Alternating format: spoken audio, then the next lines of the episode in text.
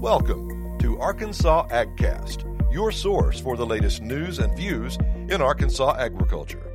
Arkansas AgCast is produced by the Arkansas Farm Bureau Federation. Welcome to Arkansas AgCast for June 25th. I'm your host, Rob Anderson. This week, we talk about Discovery Farms in Arkansas and dive into the troubles facing the dairy industry. We also talk about China's troubling reaction to COVID 19 infections at a Springdale poultry plant and learn about a deadly new virus strain in wild rabbits. First, Greg Patterson connects with dairy farmer and pollution control and ecology commissioner Delia Haak and University of Arkansas professor and water quality specialist Mike Daniels for a discussion of Discovery Farms. Discovery Farms are a 10 year on farm research monitoring program that provides scientific data to identify and help farmers choose best management practices to protect the environment. This is Greg Patterson with Arkansas Farm Bureau, and on this edition of Arkansas AgCast, we have two guests. We've got Dr. Mike Daniels. He is a water resources prof- professor and specialist for the University of Arkansas's Department of Agriculture system. And we've got Delia Haak. And Delia is a former executive director for the Illinois River Watershed Partnership up in Northwest Arkansas. She currently is a commissioner on Arkansas Department of Environmental Quality's Pollution Control and Ecology Commission. And she and her husband Bill run a dairy farm, and it's a Discovery Farms dairy farm up in Northwest Arkansas. Welcome to both of you. Thank, Thank you. you. Greg. Uh, Mike, Discovery Farms, give us a general overview of what Discovery Farms are and how they're helping in maintaining and improving water quality. Well, the Discovery Farm program is one that's aimed at helping agricultural producers document their uh, impact, both positive and negative, on on water resources. Uh, our Discovery Farms is a unique program. It's built on partnerships, but at the center of these partnerships is is the fact that that several people from universities, agencies, are all working with the farmer on their farm uh, to address issues that may be specific to that farm. And so, uh, Discovery Farms are private working farms, much like the Haak Dairy is a private working farm uh, that have graciously allowed us to come in and set up some monitoring equipment and do some sampling uh, and to test how well their conservation practices are working so that we have some data to to identify where agriculture sits in a watershed issue. Uh, it's so easy to identify agriculture as a issue. It's much harder to show or demonstrate whether it is or not. And that's that's what we're trying to do is work with farmers to be proactive on these issues. Yeah, and and what you're referring to there is a lot of times fingers get pointed at different, uh, whether it's a, a smokestack industry or a uh, point source pipe issue or something like that, or agriculture, and saying, oh, you know, what they do on their particular area uh, uh, poorly affects water quality or whatever it happens to be. And in a discovery farm situation, you get absolutely, you know, the real hard data to be able to look at where the successes are and where the points are where improvement can be done. Correct? That is correct. I mean, a lot of the work to try to identify what the issues are in a watershed is done by modeling, much like uh, climate modeling or weather weather modeling. We just don't have good ways. It takes an awful lot of money to try to do a comprehensive job of monitoring every single source in a watershed. Uh, but in the fact of agriculture, we felt like we needed real data to help our farmers first know where they're at, uh, are they a significant part of the problem or are they not? And if they're if they are, then we would work with them to try to find solutions that work and document that. Uh, we would also help them of, of their choosing. What practices do they think they can implement on their farm uh, that will work? And, and one of the big parts of this is not only just the data, but I think sometimes uh, people that are in uh, positions with agencies that want to help address this problem uh, a lot of times they're not including farmers in the solution process. And this this this program includes farmers in the solution process as far as determining what can and can't be done and what might be effective on their particular farm. And I think that's so important because farmers know their farm better than anybody else and they know their capabilities and they have tremendous experience in the field. Why would we not want to use that in coming up with solutions? We really strongly feel farmers may very well come up with the strongest and best solutions uh, to these issues, as long as we can supply them data to help them document where they're at and where they're going. Delia, you and your husband Bill have been operating a, a dairy farm for for decades up there north northwest Arkansas. What made y'all want to get involved in the Discovery Farms program? Well, I I think a lot of it was based on the trust that um, Bill and I have um, had in Mike Daniels, Dr. Daniels, and others in the Discovery Farm program. I know that Bill uh, traveled with them up to uh, the University of Wisconsin to visit um, another program, I believe it was, in in that state, and this was modeled after that, to where they the goal was really to work with farmers to uh, and you know implement conservation practices that are best management practices and like Dr. Daniels said it really is based on what's happening the real life data that's happening on a farm so we wanted to be part of the solutions and and protecting water quality and land and and still be able to see land be productive and animals that can be productive from that land. So uh, we are part of the water quality testing runoff. We do rotational grazing and some of the best management practices that they um, recommend are implemented on the farm so they can get you know real data to use for um, other farmers and other recommendations. Yeah, how long have you and Bill been involved in the program, Delia? Well, I believe it's over five years now. Um, I, it all goes pretty fast, so I'm not sure exactly what year we started. Come to think of it, but uh, I know that uh, even later this month, next on the 30th of June, we have a group of about 20 to 25 people coming to visit the farm and do a tour, and th- those include, as Mike, um, Dr. Daniels indicated, agency people, uh, some folks from out of state as well, just to see what's going on on the farm and how it's working. And um, we also have NRCS that we work with a number of their programs. And you know, Bill has always been very much one that uh, we don't want to stick our head in the sand and don't um, realize if we've got an issue or problem, we'd like to see what's going on and and be able to address it. And you know, thankfully, so many of the practices that are recommended have a great impact on, uh, again, making conservation possible, but also increasing production. And in our case, you can see a very real correlation in terms of even actual increases in milk production from the dairy cattle. That's got to be impressive to you. It is. It's it's encouraging, that's for sure, because you're always trying to be more productive with the uh, you know the tools and the resources that you have, and to make them go as far as possible. And it's great to see that um, at the end of the day, at the tank it has a little more milk in it. now, Dr. Daniels, any good research scientist will tell you um, that you need a minimum of five years of data that before you start even kind of extrapolating, you know, what the pros and the cons are.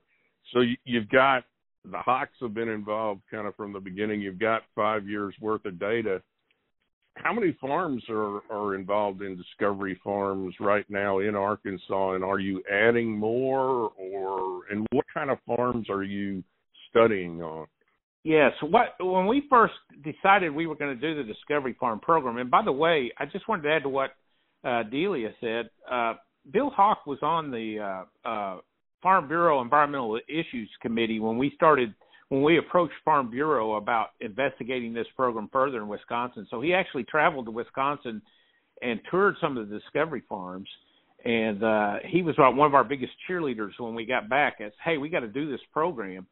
Uh, but what we tried to do, Greg, was select some of the, the dominant agricultural systems in the state and we didn't prioritize dairy as highly to start with. We started with uh, some of the row crops and with poultry, obviously, with our right. first four farms. Now we have grown to 12, and so we were able to add, and uh, with help from the Walton Family Foundation on funding, we were able to add the doc, the Haak Dairy Farm, and it's our only dairy farm in the in the program. But we're up to 12, and uh, we're probably going to have one that we retire out, and we're we're adding two more. NRCS has funded us to study uh, poultry litter use on row crops in the Discovery Farm setting. Now we have not selected the farm; we just got funded for that grant, but it's going to be in northwest northeast Arkansas, where uh, two new poultry companies have come in and established uh, uh, uh, poultry production near row crop farms. So it's not so much that the, the existing poultry industry is expanding to northeast Arkansas. It's new poultry companies are coming in and basing themselves out of Pocahontas and, and Newport and uh, Batesville, uh, much closer to row crop areas. And so we feel like we need to have some experience and understanding. The second one is is that one of the major concerns we have in our state from a natural resource standpoint is that even though we're a small state, we're ranked number three in the nation in terms of groundwater withdrawal for irrigation. And right now, uh, the United States Geological Survey and others project that we just can't sustain the amount of groundwater withdrawal for irrigation and be able to keep that aquifer at half of a saturated thickness or, or the amount that you need to make sure that aquifer is protected from subsidence and other things. And so uh, we're working with Anheuser-Busch and others uh, but Anheuser-Busch came to us and wanted to start a, uh, a, a discovery farm for sustainable water use and rice production. And so we've just established a new discovery farm in northeastern Arkansas uh, that's going to be looking at different water management regimes in rice to see if we can, uh, for example, there's a lot of interest in row rice right now, or growing rice on furrows and not flooding it, but just keeping the soil near saturation through furrow irrigation. And so we're comparing that to some of the other traditional uh, flooding, uh, uh, another technique called multiple inlet, and then another technique that's really good at reducing methane uh, called alternative wetting and drying. And, and we're just want to look at the water use and the water quality and some of the soil aspects of that. So those are two new farms that are coming on uh, this year. And so, yeah, that that's really fascinating, and and I would assume that the Anheuser Busch tie and rice being the um, uh, farm has to do with the fact that's that's what they use. That's the grain they predominantly use in their brewing of beer. Correct. That is correct. Uh, they're one of the largest uh, uh, direct customers of our rice in Arkansas, and they have several uh, rice growers that grow under contract in Arkansas for them. And Anheuser Busch has made a, a, a, a an industry wide or a corporate wide goals on sustainability, including reducing water use at their own brewery plants. But now they're trying to extend that out to people who supply them with raw product to help them become more sustainable. And so they're investing in programs like Discovery Farms to help them document and find answers to these questions. And then, of course, you mentioned because funding is is always the driving factor when it comes to scientific uh, research. You've got the Walton Family Foundation that you mentioned. Uh, you've got Anheuser-Busch. Then you also mentioned the Natural Resources Conservation Service, and they've got some programs that are involved as well, and I'll ask you about them in a minute. Um, but I wanted to touch base with Delia again and, and just just say how have you how have you and Bill been um, oh, uh, viewed by other farmers in regards to your discovery farm work because a lot of times farmers may not want to have you know people crawling around testing their water or testing anything else but but y'all have really been able to step out front and present this as a a good program. Have you been able to convince some other farmers about that? Yes i think that's a really good point. You know farmers tend to trust other farmers in what they're saying that you know that they're not exaggerating the benefits or they're not um trying to get you to sign up for something that you know might not be beneficial for them but you're really just looking out for their good and telling them here this is what worked for us and you know these are the results and so that trust factor is really between farmers to other farmers is really a key and i think it goes back again to you know with the extension agents that that we have known and worked with. Um, those are uh, relationships that we really felt like, hey, these guys really are trying to help us be more productive farmers. They really are trying to help us be better stewards of the land. They aren't trying to put the farmer out of business or show, you know, detrimental effects of what's happening. They truly have want the best uh, for farmers. So I think that is the key to making this program work was that the farmers had to have that trust that the this program was really for the good of farmers and farming as a whole. Um, that the data was going to be used only in the ways that would be, um, you know, that they had mentioned they were going to be used for. There wasn't any ulterior motives or anything else like that. We do rotational grazing at, with over 240 acres, 12 different um, pastures that we rotate, and there's different grasses that are grown. They measure the water quality coming off of different ones and different seasons or rainy seasons of the year. Uh, we work with the NRCS, as uh, Dr. Daniels said. It's kind of a, a team effort, you know, with uh, all the different aspects of conservation uh, efforts and you know, I think that's good. It's been a wonderful life for us in Arkansas. It's a wonderful state. We would love to see more young farmers be able to stay in farming and raise their families there, not only for, you know, the the products that they produce are quality, high quality products um, that preserve our land and our natural resources, but it's just a quality of life that um, just been wonderful for us, and I just highly recommend it. I would love to see more young people get into it, but it's kind of one of those professions these days where the um, investment is very high and and there is some backlash from you know some environmental groups toward uh, farmers. And a lot of that is not um, based on sound science. It's really um, unfortunate but that's what these programs can help show how farmers are being good stewards and how they're being better uh, producers by implementing these conservation practices. And you, you yourself, Delia, have been involved heavily in, you know, promoting sound science as a decision maker, having the facts in regards to, you know, your former position as the executive director with the Illinois River Watershed Partnership. That is a was a, a a deal where the Illinois River, of course, crosses a state border and goes into Oklahoma, and there were issues that y'all were dealing with the Environmental Protection Agency on.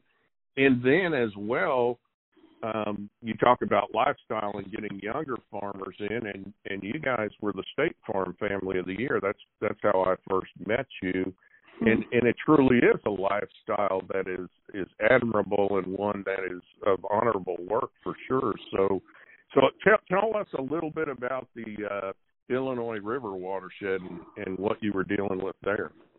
Well, this is a unique watershed in that it's in the northwest part of the state. We have um, our major cities in the corridor from Bentonville, Rogers, Springdale, and Fayetteville, and all of those uh, creeks and streams flow into the Illinois River. We um, all of those major cities get their drinking water from uh, Beaver watershed or Beaver Lake, and it then flows into through household usage and the city usage into the Illinois River watershed. So we had large NPDES permits, uh, wastewater treatment permits, drinking water coming into our watershed, but we also have, and it is an agricultural watershed. So the partnership, and what I would really love for people to understand is that this organization started before I joined them, uh, but I was so impressed with how they were very intentional about wanting this to be a true partnership between cities, counties, business, conservation groups, uh, agriculture, education, you know, all the different groups that were pledging to work together. We weren't trying to work against each other. We were saying, what is the 80% 90% of things that we can all agree on and start putting into practice to keep and protect our watershed. and let's just focus on what we can all agree on and get that work done. Um, because we all live here, we all want it to uh, be a good, uh, healthy watershed for both agriculture as well as um, the cities and the counties and so on. So that partnership has done a lot of work to educate people from children to adults and and landowners as well as city uh, residents and city councils and different things on what are some good practices for watershed uh, protection. So I think it was a really timely uh, group that came together. They started back in 2006, so almost 15 years now of watershed protection. That's made a huge impact and improvement in this watershed, and it's a beautiful part of the state and a lot of conservation that's you know on the ground. Put those resources on the ground where they belong. So that was an exciting par- uh, partnership to be a part of, and uh, I learned a lot. But we also like to follow um, those best management practices that science comes up with, and uh, really appreciate Dr. Daniels and the Discovery Farm program that's also providing that key data that you know can help watersheds both here and around our state um, to know what are some of the best management practices. Now, Dr. Daniels, uh, uh, Delia makes a really good point about how partnerships are the real engine that makes any change work.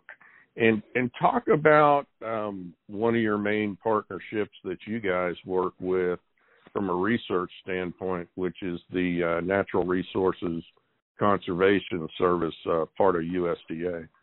Yes, uh, you know one of the cornerstones of our program is partnerships, and we knew we needed a broad-based set of partners to make this program go or, or, or to reach the vision that we had for it. And at the time that we started Discovery Farms, USDA and Natural Resources Conservation Service has started a program that was called a Landscape Initiative because it was focused, funding was focused on the Mississippi River uh, watershed or basin and really to address excess nutrients in the Gulf of Mexico. And models had been saying that uh, you know the nutrients were coming from agriculture, primarily the 13 states right along the Mississippi River, um, and so they adopted a, uh, some activities called Conservation Activity 201 and 202, and these were to set up edge of field monitoring sites to evaluate uh, edge of field uh, our, our conservation practices.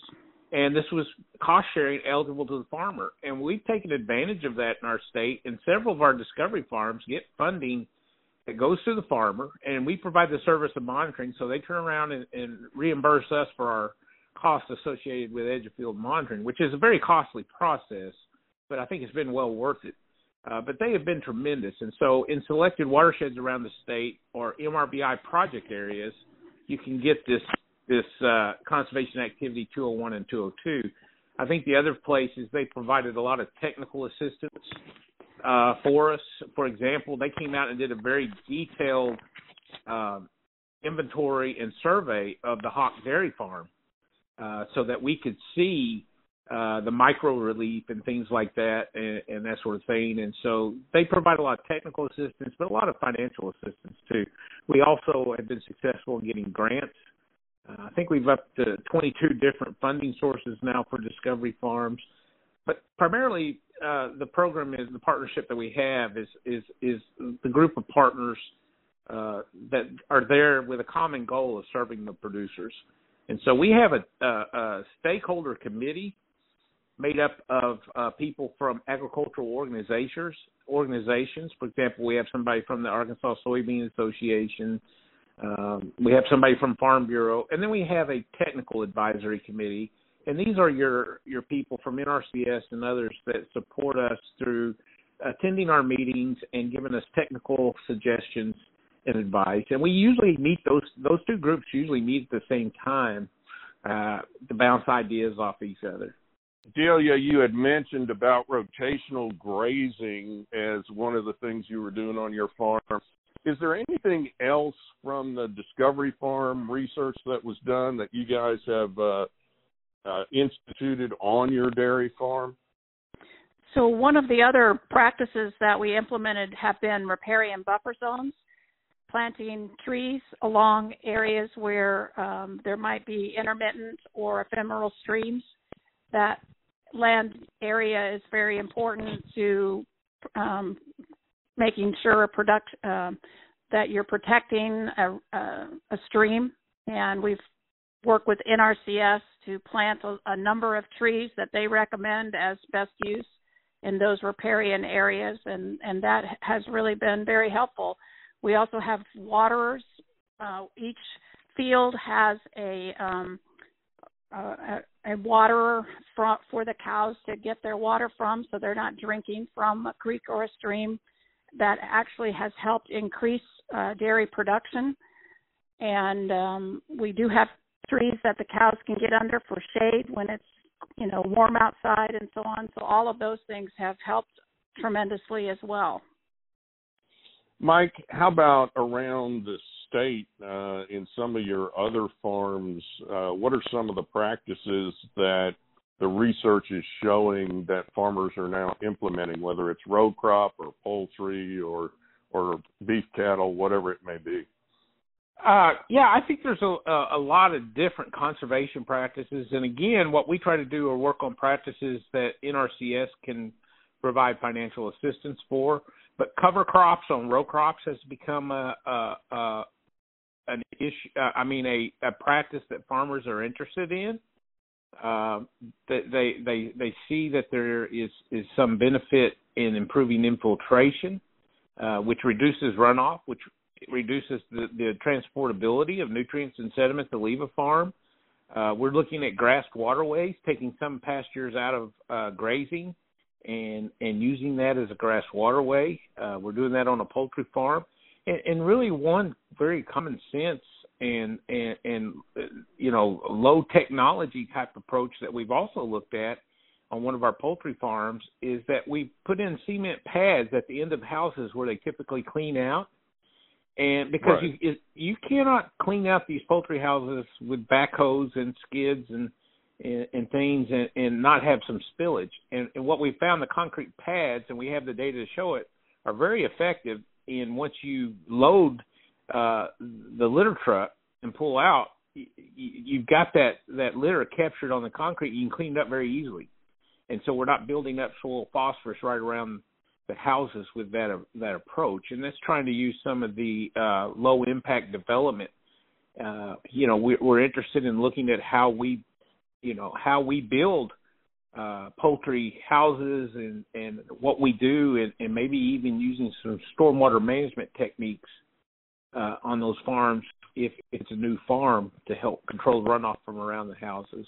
Uh, we're also looking at uh, conservation tillage, but another area that we're looking at is really trying to become more efficient with our irrigation and using pipe planning and soil moisture sensors to to trigger irrigation and surge valves to alternate water between one part of the field and the other so that we get more water soaking in and less running off. So water management has become a, a, a, a big issue too. And then really looking at practices that improve soil health we think if we can improve soil health, uh, then we can retain more nutrients and sediment on site and, and lose them. But let me say this: we've been doing this for for close to ten years now, and overall we find that less than five percent of the nutrients that we're putting on as fertilizer is being lost in runoff, and and that's uh, uh, in our mind that's a pretty low number relative to what we're applying. It means we're doing a good job of managing the nutrients that we put out there.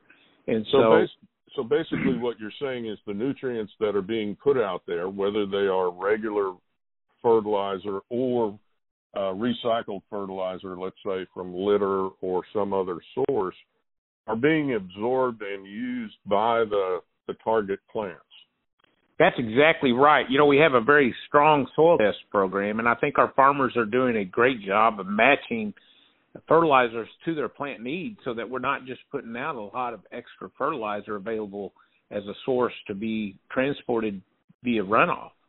And so, uh, and, I, and I think in the row crop areas, we're very fortunate that we have long uh, rows. Sometimes these rows are a half mile long, very flat, and we just don't build up much energy to pick up and carry nutrients and sediment uh, from those sites as compared to other parts of the country. We still So- lose sediment, and we could do a better job on sediment, and we will. But cover crops is helping that also by keeping the ground covered most of the year. I think on, on the on the beef cattle farms, the rotational grazing that, the, but also extending out our our grazing period so that we have, uh, you know, grazing from, you know, we like to count 300 days of grazing, which is Right, most of the right. year. That's sometimes hard to achieve, but uh, it it is keeping the ground covered and a crop, uh, you, you know, growing uh, during that time. We are starting to look at using uh, cover crops even on pastures so that we can extend that grazing period. Delia, tell us um, from your perspective. You've worked with a, a watershed group, a partnership. Um, you've worked on the dairy farm that you and Bill run and seen what's going on. You also are now tied in with uh, the Department of Environmental Quality on their Pollution Control and Ecology Commission that listens to a variety of things that come in from from uh, the business side of agriculture as well as uh, from those uh, groups that are trying to protect the environment and conservation. What do you see in the future that helps bring together people more to support what's going on with agriculture and how does agriculture convince folks out there that they are doing the best they can in uh, and are actually protecting the environment. Well, that's a really great question, and I certainly would love to be a part of, you know, having that conversation continue where um, the pendulum oftentimes tends to swing way over to one side, and then it'll sway way back over to the other side, where we're we're you know we're trying to um, we're pitching parties against each other rather than working together. And I think for most people that w- they like to eat, they like to eat quality products and protein. They like, um, you know, nutritious vegetables and and nutritious milk and pr- milk products and so on. So having a healthy um, agricultural community in our country is a is a real blessing for us. I think we've seen that in this, you know, current COVID season where you know a, a food supply is very important to making our you know to public safety and health and safety. But uh, how can we work together? It's not either or. It's not environmental protection or agricultural production. It's working together to have both of those things. Exactly. So I I believe the American farmer really does a good job and wants to do a good job of uh, being a good steward of their land and their animals and their product. What Dr. Daniels just talked about is some really exciting new ways of farming that will help agricultural producers not only um, be better environmental stewards, but make a better product, but also do it in a way that's profitably sustainable um, as well as environmentally sustainable. And I I would really love to see us be able to have that uh, future food source continue here in our country, where we never become dependent on having to import our food production and be dependent on you know other places to produce our food. We don't know that they're doing it in environmentally sustainable ways. We don't do know if they're doing it in envir- in healthy ways, even you know, in terms of what they're using to produce make their food production. So, I do appreciate the um, partnership approach to all these things from a federal, local, state um, initiatives. But uh, the the farmer is so important in this process, and farmers can do a much better job than um, even an industrial type run production, and they can.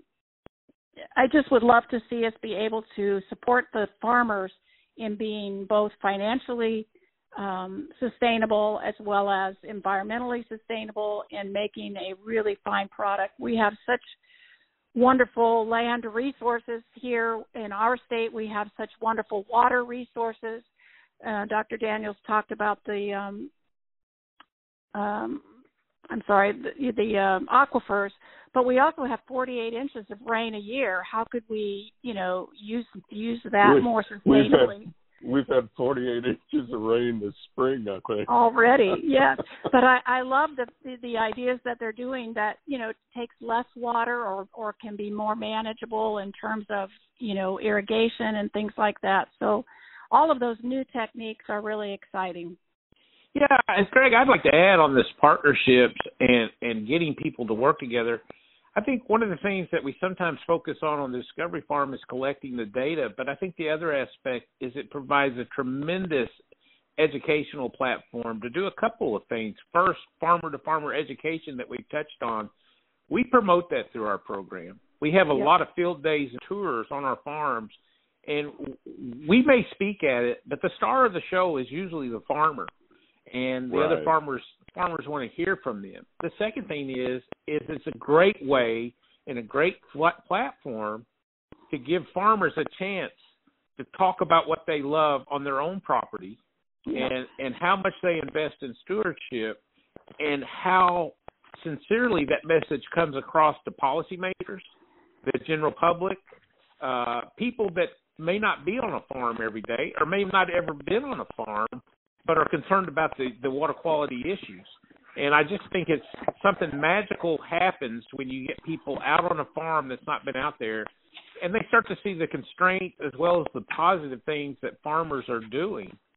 And so we never want to, you know, we we didn't necessarily as scientists think about that aspect of this program, but I tell you, it's become a very powerful platform for for doing those things, education and, and and letting the farmer on their own in their own comfort zone tell their story to people that might miss might have misunderstood them or their story. You know that's a that's a real good point, and and Delia, I'm going to give you an opportunity to brag on the fact that you have the University of Arkansas Department of Agriculture, you've got the Extension Service, and how important is that to agriculture in Arkansas? Well, it's very important, and we're we're um, you know that's a huge resource for local farmers and a huge investment in our state's future um, that we could see our state still being able to be a productive uh, agricultural state.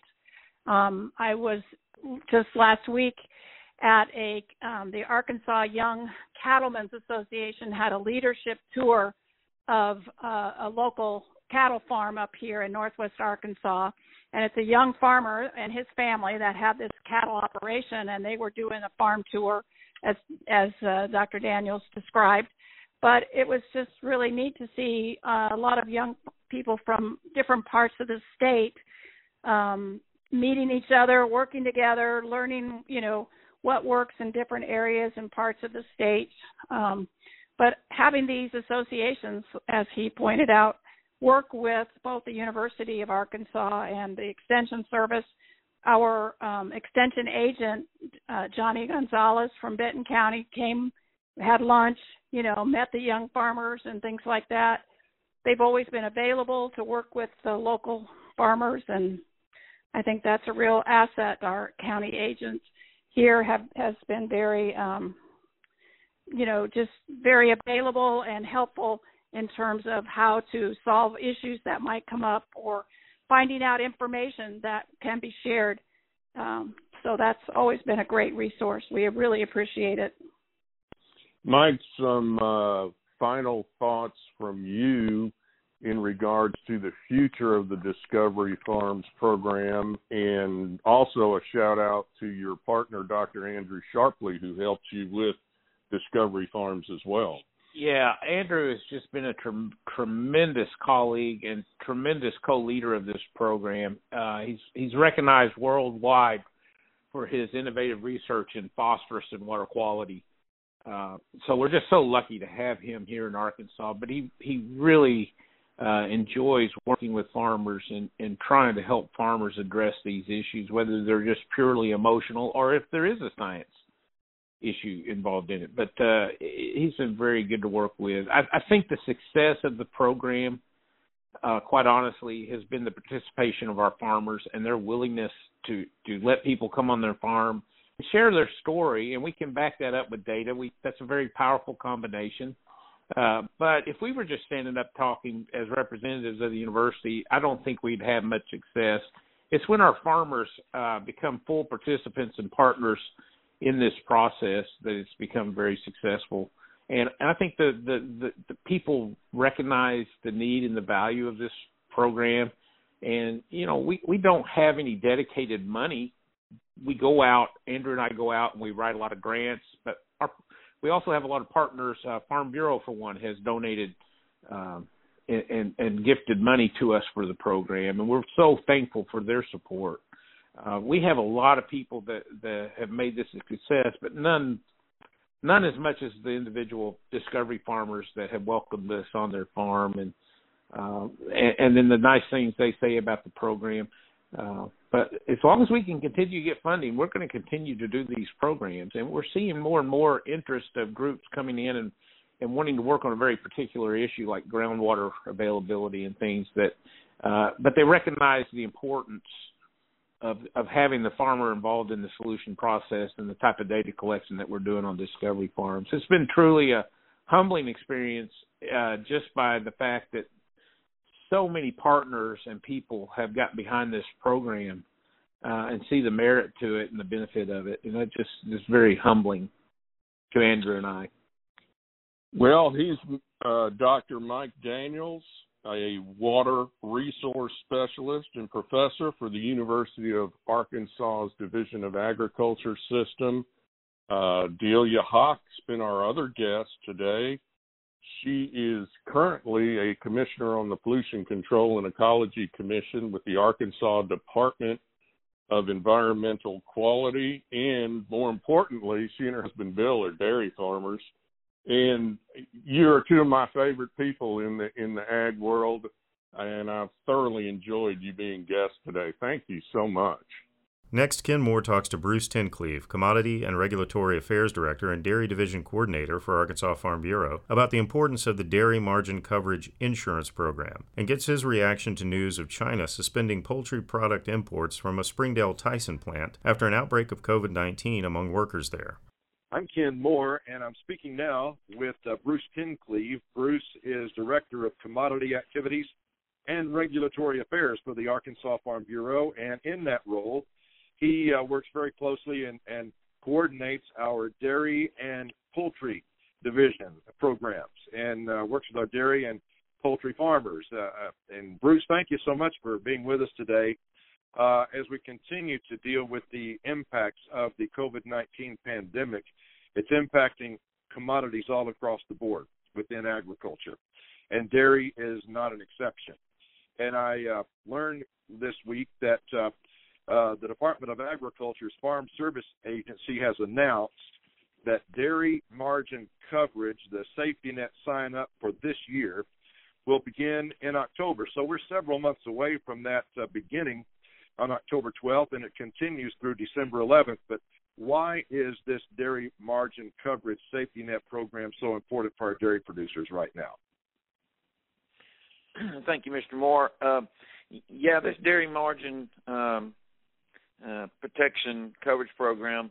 Uh, you know, when we started, probably when the sign up was for last year, and sign up for this year starts on October the 12th. But last year's sign up, which started in October as well, and went to the end of the year, you know, the future prices showed that uh, we were going to be okay for this year. It was going to be uh, 19, 20 dollar milk for the year, and so what we found was we did still have some people sign up for the protection program, but uh, some didn't because they they it's like an insurance program. So you know you don't want your house to burn down, but you have it just in case. But some chose not to. Uh, they gambled and, and chose not to uh, cover that uh, milk, that covered milk, because they thought their prices were going to be above that they the Mendoza line there. And what had happened was everything was good to start with in the first couple of months, but then COVID hit. And well, we all know what happened when COVID hit. When COVID nineteen hit, it, it plummeted the prices. And so uh, we since then, if you were you know fortunate enough to sign up for that program, you got a couple of payments so far this year, and and the USDA at this point is is uh, doled out over 100 million dollars to dairy pro, uh, producers throughout this country, and and because of largely of what the COVID has done for it. Uh, but just to back up just for a little bit, you know, 2018 Farm Bill authorized the dairy uh, coverage program, and many remember the the MPP or the Margin Protection Program for dairy, and it was it was a USDA program as well, and it just didn't suit our producers, and so they tweaked it uh, back for the 2018 Farm Bill. We actually tweaked it in 2017 and got it approved in 2018, um, and so this is a voluntary program uh, that will provide dairy operations the risk management coverage uh, that will pay producers when the difference, the margin, between the national price of milk and average cost of feed falls below a certain price level, and that's uh, and that's kind of how that program is ran. It is, you know, it is voluntary program, and we would love to see more people in it, particularly this year. You know, in years past, uh, we probably need it, and they did sign up for it this year. We thought we was going to uh, skirt on by above that number, but unfortunately we didn't. We didn't because of the COVID nineteen uh, took control and and hammered our producers pretty good. Uh, sure, and uh, we certainly hope that word gets out. And under these unprecedented circumstances our dairy producers are having to deal with, they will take advantage and sign up if they haven't already. Uh, when that uh, sign up begins in October, I'm I see where uh, the uh, Farm Service Agency Administrator, Mr. Richard Fordyce, was quoted as saying, "Nobody would have imagined the significant impact that current unforeseen circumstances have had on an already fragile dairy market. It's during unprecedented times like these that the importance of offering agricultural producers support through the delivery of Farm Bill safety net programs such as the DMC becomes indisputably apparent. So it indicates that uh, he is very aware of the need to support our dairy farmers. As of uh, June 15th, uh, just a little over a week ago, uh, they reported that FSA's issued more than 100 million dollars in program benefits to dairy producers, and and just talk about how that is so much needed because our dairy industry is still on the decline here in Arkansas, isn't it, Bruce? Yes, unfortunately it is. You know, we probably stabilized our loss over the last little bit, uh, and we're working on some things outside of the the dairy margin protection program. But um, yeah, the, these programs that that the USDA puts forth that are run through the FSA offices are vitally important. At least they're an additional tool for our, far, our farmers, our dairy producers, to if they so so choose uh, to participate in. I know that some of them have, and they're and they're going to receive a you know a check or two uh, for the drop in the milk prices. And I talked to a producer this morning, and he, he said, "Goodness gracious, if I'd have known this was going to happen, I'd have signed up in a heartbeat." He said, "But you just never knew, and no one knew about the COVID nineteen. Not no no one in agriculture, not the dairy producers, but no one in agriculture in this country knew that COVID was going to have the impact that it has. And unfortunately, it has an impact, and it still has an impact. And so I, I truly believe that when October comes around and through the end of the year, uh, a lot of our producers will be taking a long, hard look about, particularly if you you did not participate in the 2020 program, you're going to take a long, hard look at the 2021 program to say, boy, you just never know. And it is a tool. It is an insurance program to protect you on a large portion of your milk. And I just think that if people can analyze it, and they have the money. And sometimes it, it's not a free program, obviously, nor is any other insurance. So, but if you, you know, just for an example, if if you produce um, a million pounds of milk a year and you wanted the highest coverage of 950, and then it costs you a, a 15 cents a hundredweight, so it costs you about fifteen hundred dollars for that for that coverage. And uh, and obviously, if you got to the 950, you would get quite a bit more back than that. But but you just never know.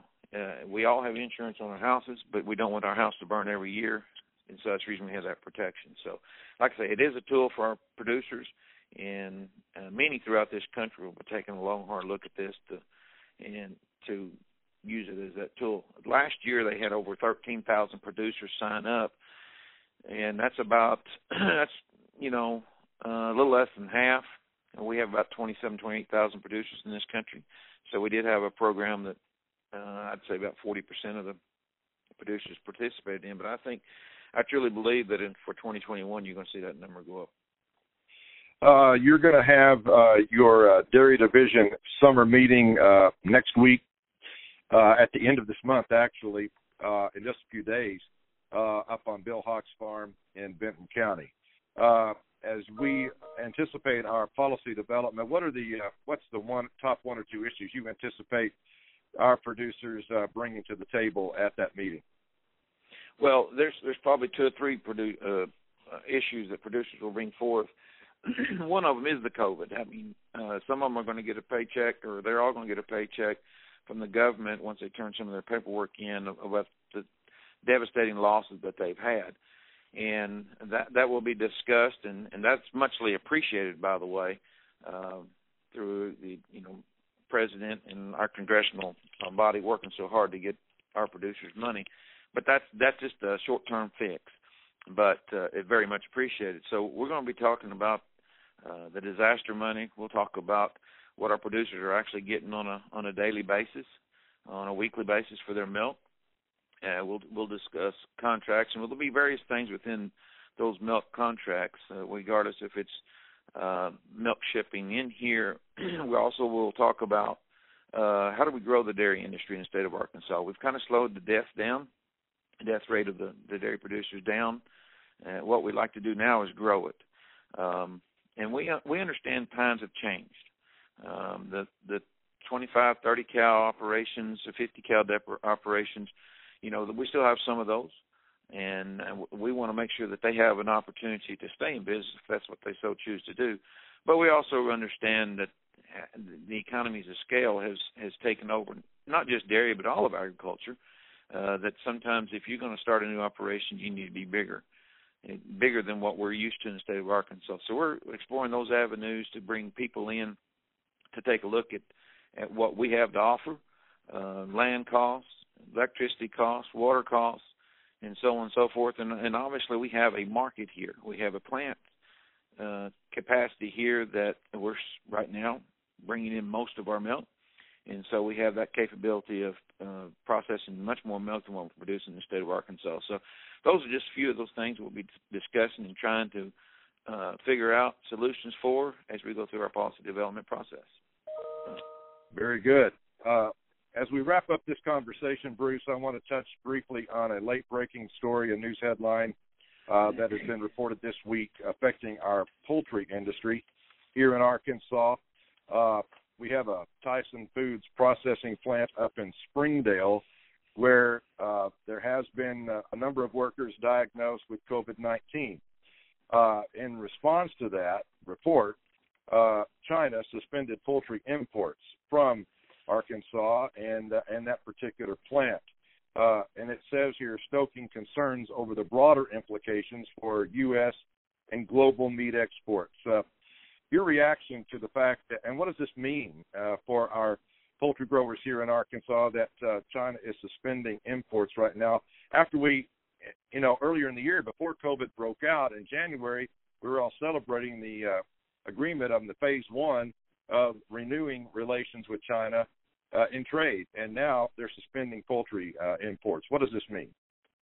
Well, you're exactly right, uh, Ken.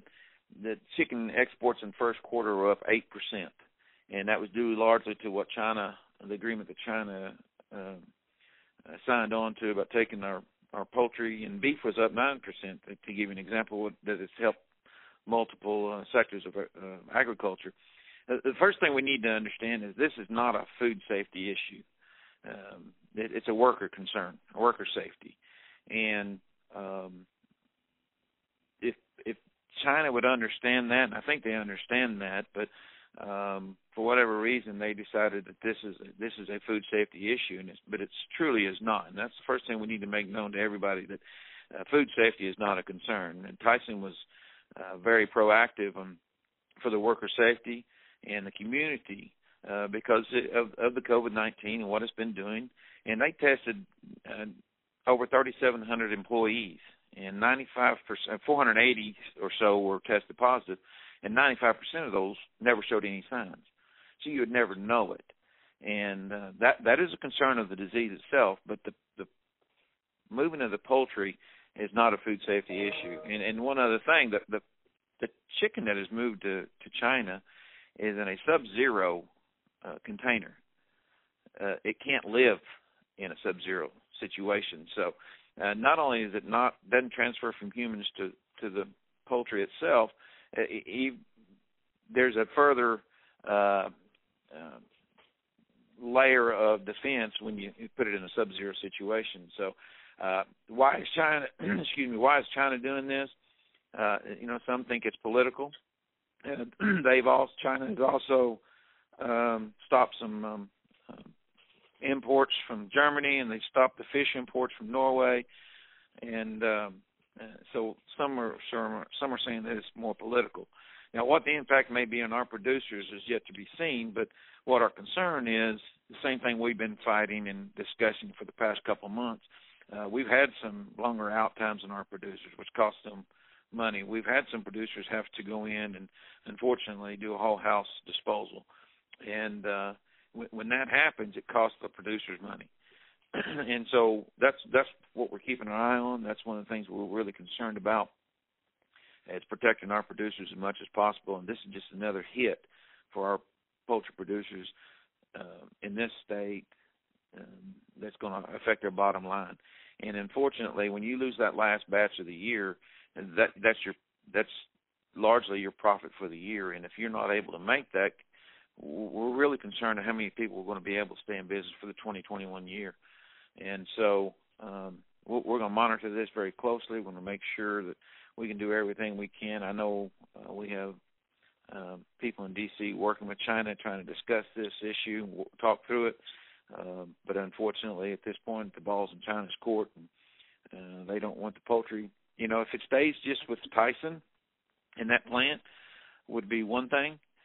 But we all know uh, when that horse is out of the barn, uh, they can shut down not only multiple mm-hmm. plants, but from the entire state of Arkansas and then from the country if that's so so how they uh, deem to do this. So we're watching it very closely, and we're, we're trying to protect our producers as much as we possibly can, and and uh, we'll see what they do.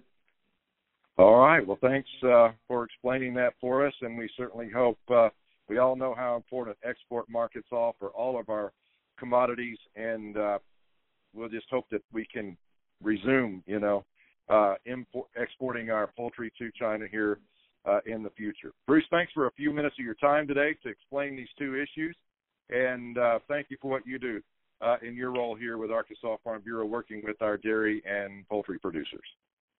Thank you so much, Mr. Ken. And speaking to Bruce Tencleve, Director of Commodity Activities and Regulatory Affairs, on this edition of Arkansas AgCast. Finally, Keith Sutton is joined by Dr. Jennifer Ballard with the Arkansas Game and Fish Commission. Ballard explains how to prevent the spread of a deadly new virus strain capable of causing high mortality in both domestic and wild rabbit species in Arkansas. Welcome to AgCast. This is Keith Sutton with Arkansas Farm Bureau, and today I'm pleased to be talking with Dr. Jennifer Ballard, who is a veterinarian for the Arkansas Game and Fish Commission. Welcome to AgCast, Dr. Ballard. Well, thank you for having me. We've uh, got some important information we need to share today. And uh, gosh, viruses have been in the news, and who would have thought we've got a virus that is out there in parts of the U.S. that we're hoping to uh, contain to other parts of the U.S. We don't want it to come to Arkansas, and it affects rabbits, both domestic and wild. What can you uh, tell folks about this virus, Dr. Ballard? Well, it's called uh, rabbit hemorrhagic disease virus, and it's uh, a virus that has occurred in other parts of the world for quite some time. We've known about it, um, but it has it's changed over the last few years, in the last decade, uh, to where it can infect both North American uh, wild rabbits and also domestic rabbits. Uh, earlier strains really only affected domestic rabbits. So uh, we've got kind of a different situation happening now. And in the last two years, it's been introduced to a couple different places and it's been contained uh, pretty effectively. But um, over the last few months, there's sort of a growing situation in the southwestern U.S. that we're really needing to keep an eye on. And certainly, this is something we want to keep from uh, getting introduced to our state, if at all possible. So, uh, what does this virus do to rabbits? It's it's pretty deadly, isn't it? It is. Um, it, it's not a hundred percent fatal, but it, it is a pretty high mortality rate. It can make them very sick. Often, the only sign is just you know a lot of rabbits dying at once. Uh, but sometimes you can see some other signs, some neurologic signs, uh, some blood around the nose and mouth, and and some various things like that. So if you see any sick bunnies, you know definitely something to report right now. And uh, does this affect? We have two different types of wild rabbits in this in Arkansas: uh, eastern cottontails and swamp rabbits. Does this affect both types of rabbits in the wild? We would expect it to because they're pretty closely related, although I'm not sure that swamp rabbits have specifically been tested. We do know that it affects eastern cottontails and it also affects jackrabbits and hare species that occur further west. And uh, I guess one of the big things we want to talk about it definitely infects domestic rabbits. So uh, our goal in talking about this is to let people know about the virus. If if you're somebody who, for instance, is raising rabbits in your backyard, uh, either as pets or for food, what do you need to know uh, that might help you avoid uh, causing any further problems with the virus? Uh, absolutely, yeah, that's really important. Um, I think the the key word here is biosecurity. You know, and those are the measures that we take to keep pathogens like this um, viruses from being introduced into our population. So, you know, now is probably not a good time to add you know a lot of new rabbits to your rabbitry or um and but if you are you know make sure they're coming from a, a source that you're really familiar with that you have confidence in the quality of those animals um, you know, look look at the map of where this outbreak is occurring, which is mostly in the southwest, and and it's on the USDA's website. It's updated regularly. Um, but especially avoid introducing rabbits to your collection that would come from that area. Make sure you have them checked out by a veterinarian before you bring them in, and it's it's probably a, it's a really good idea to quarantine new rabbits.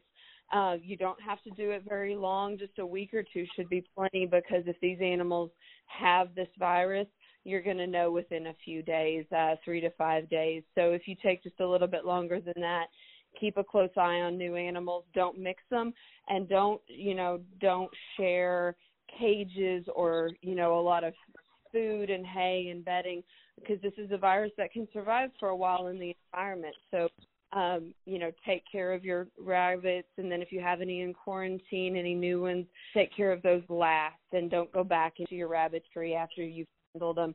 Uh, just taking on some of those basic biosecurity practices can really help protect your collection. It's not in our wild rabbit populations now, so um, you know by working together to protect both wild rabbits and domestic rabbits, uh, hopefully we can protect both resources in our state. And a lot of people out there may not realize particularly people who have rabbits for pets. You're you're really uh it's not legal to import domestic rabbits into Arkansas unless they're headed for a a USDA licensed slaughter facility. Is that correct? Well, they can be imported, but just like other animals, they need to have a CVI, a certificate of veterinary inspection, and and the same is true if you're bringing dogs or cats or any livestock across state lines. Um, you need to have it checked out by a veterinarian before you come across those state lines. Um, you can move rabbits to slaughter without a CVI. But anything you're importing to keep as a pet just needs to be checked out by a veterinarian first. Well, that's just good sense rules, I think, uh, that we all want to follow. Uh, there's people out there who may be wondering is is this virus does it affect other pets at all? No, as far as we know, it does not affect people. It does not affect other pets. uh, or livestock, um, this seems to be very specific to the lagomorph group or, or the group that contains rabbits and hares. Well, we hope that everybody will do their best not to not to be doing things that might spread this around. If if they want to find uh, additional information, Dr. Ballard, you mentioned the USDA website, and y'all also have some information on the Game and Fish Commission's website. Is that correct? We do. We have a, a brochure that we partnered with the Department of Agriculture to develop, and so that brochure it's a threefold brochure. It has uh, recommendations for both rabbit uh, raisers, rabbit breeders, um, and also, you know, outdoor enthusiasts, rabbit hunters uh, who who may come into contact with these animals in a way. So um, it's a combined document that we work on. It's on our website. It's on the Department of Agriculture's website, uh, the Arkansas Department of Agriculture, and there's some links in there that can also take you to the U.S. Department of Agriculture and some additional sort of national resources. Well, it sounds like this is something we need to be very vigilant about, uh, particularly as we get into uh, county fair season and state fair season, where a lot of folks uh, usually show their rabbits. Uh, it's just really important, isn't it? Absolutely. You know, the last thing we want is to have, you know, one sick bunny come into one of those show environments and and set off a chain of effects. So, you know, if you see any sick uh, domestic rabbits, contact the Department of Agriculture. If you see any sick wild rabbits, contact the Arkansas Game and Fish Commission, and, and we're working hand in hand to try to protect all of our resources. Well, we appreciate you taking time to explain this uh, so everybody will know about the potential problem, and let's uh, hope we can keep it just potential. Uh, we we don't want this to happen, so everybody uh, be aware of this and uh, and please use precautions. Thank you very much for taking time out of your busy day to join us. My pleasure. Thanks having me. That's it for this week's Arkansas AgCast. Thanks for joining us. Check back next Thursday for more conversation and news about the state's largest industry.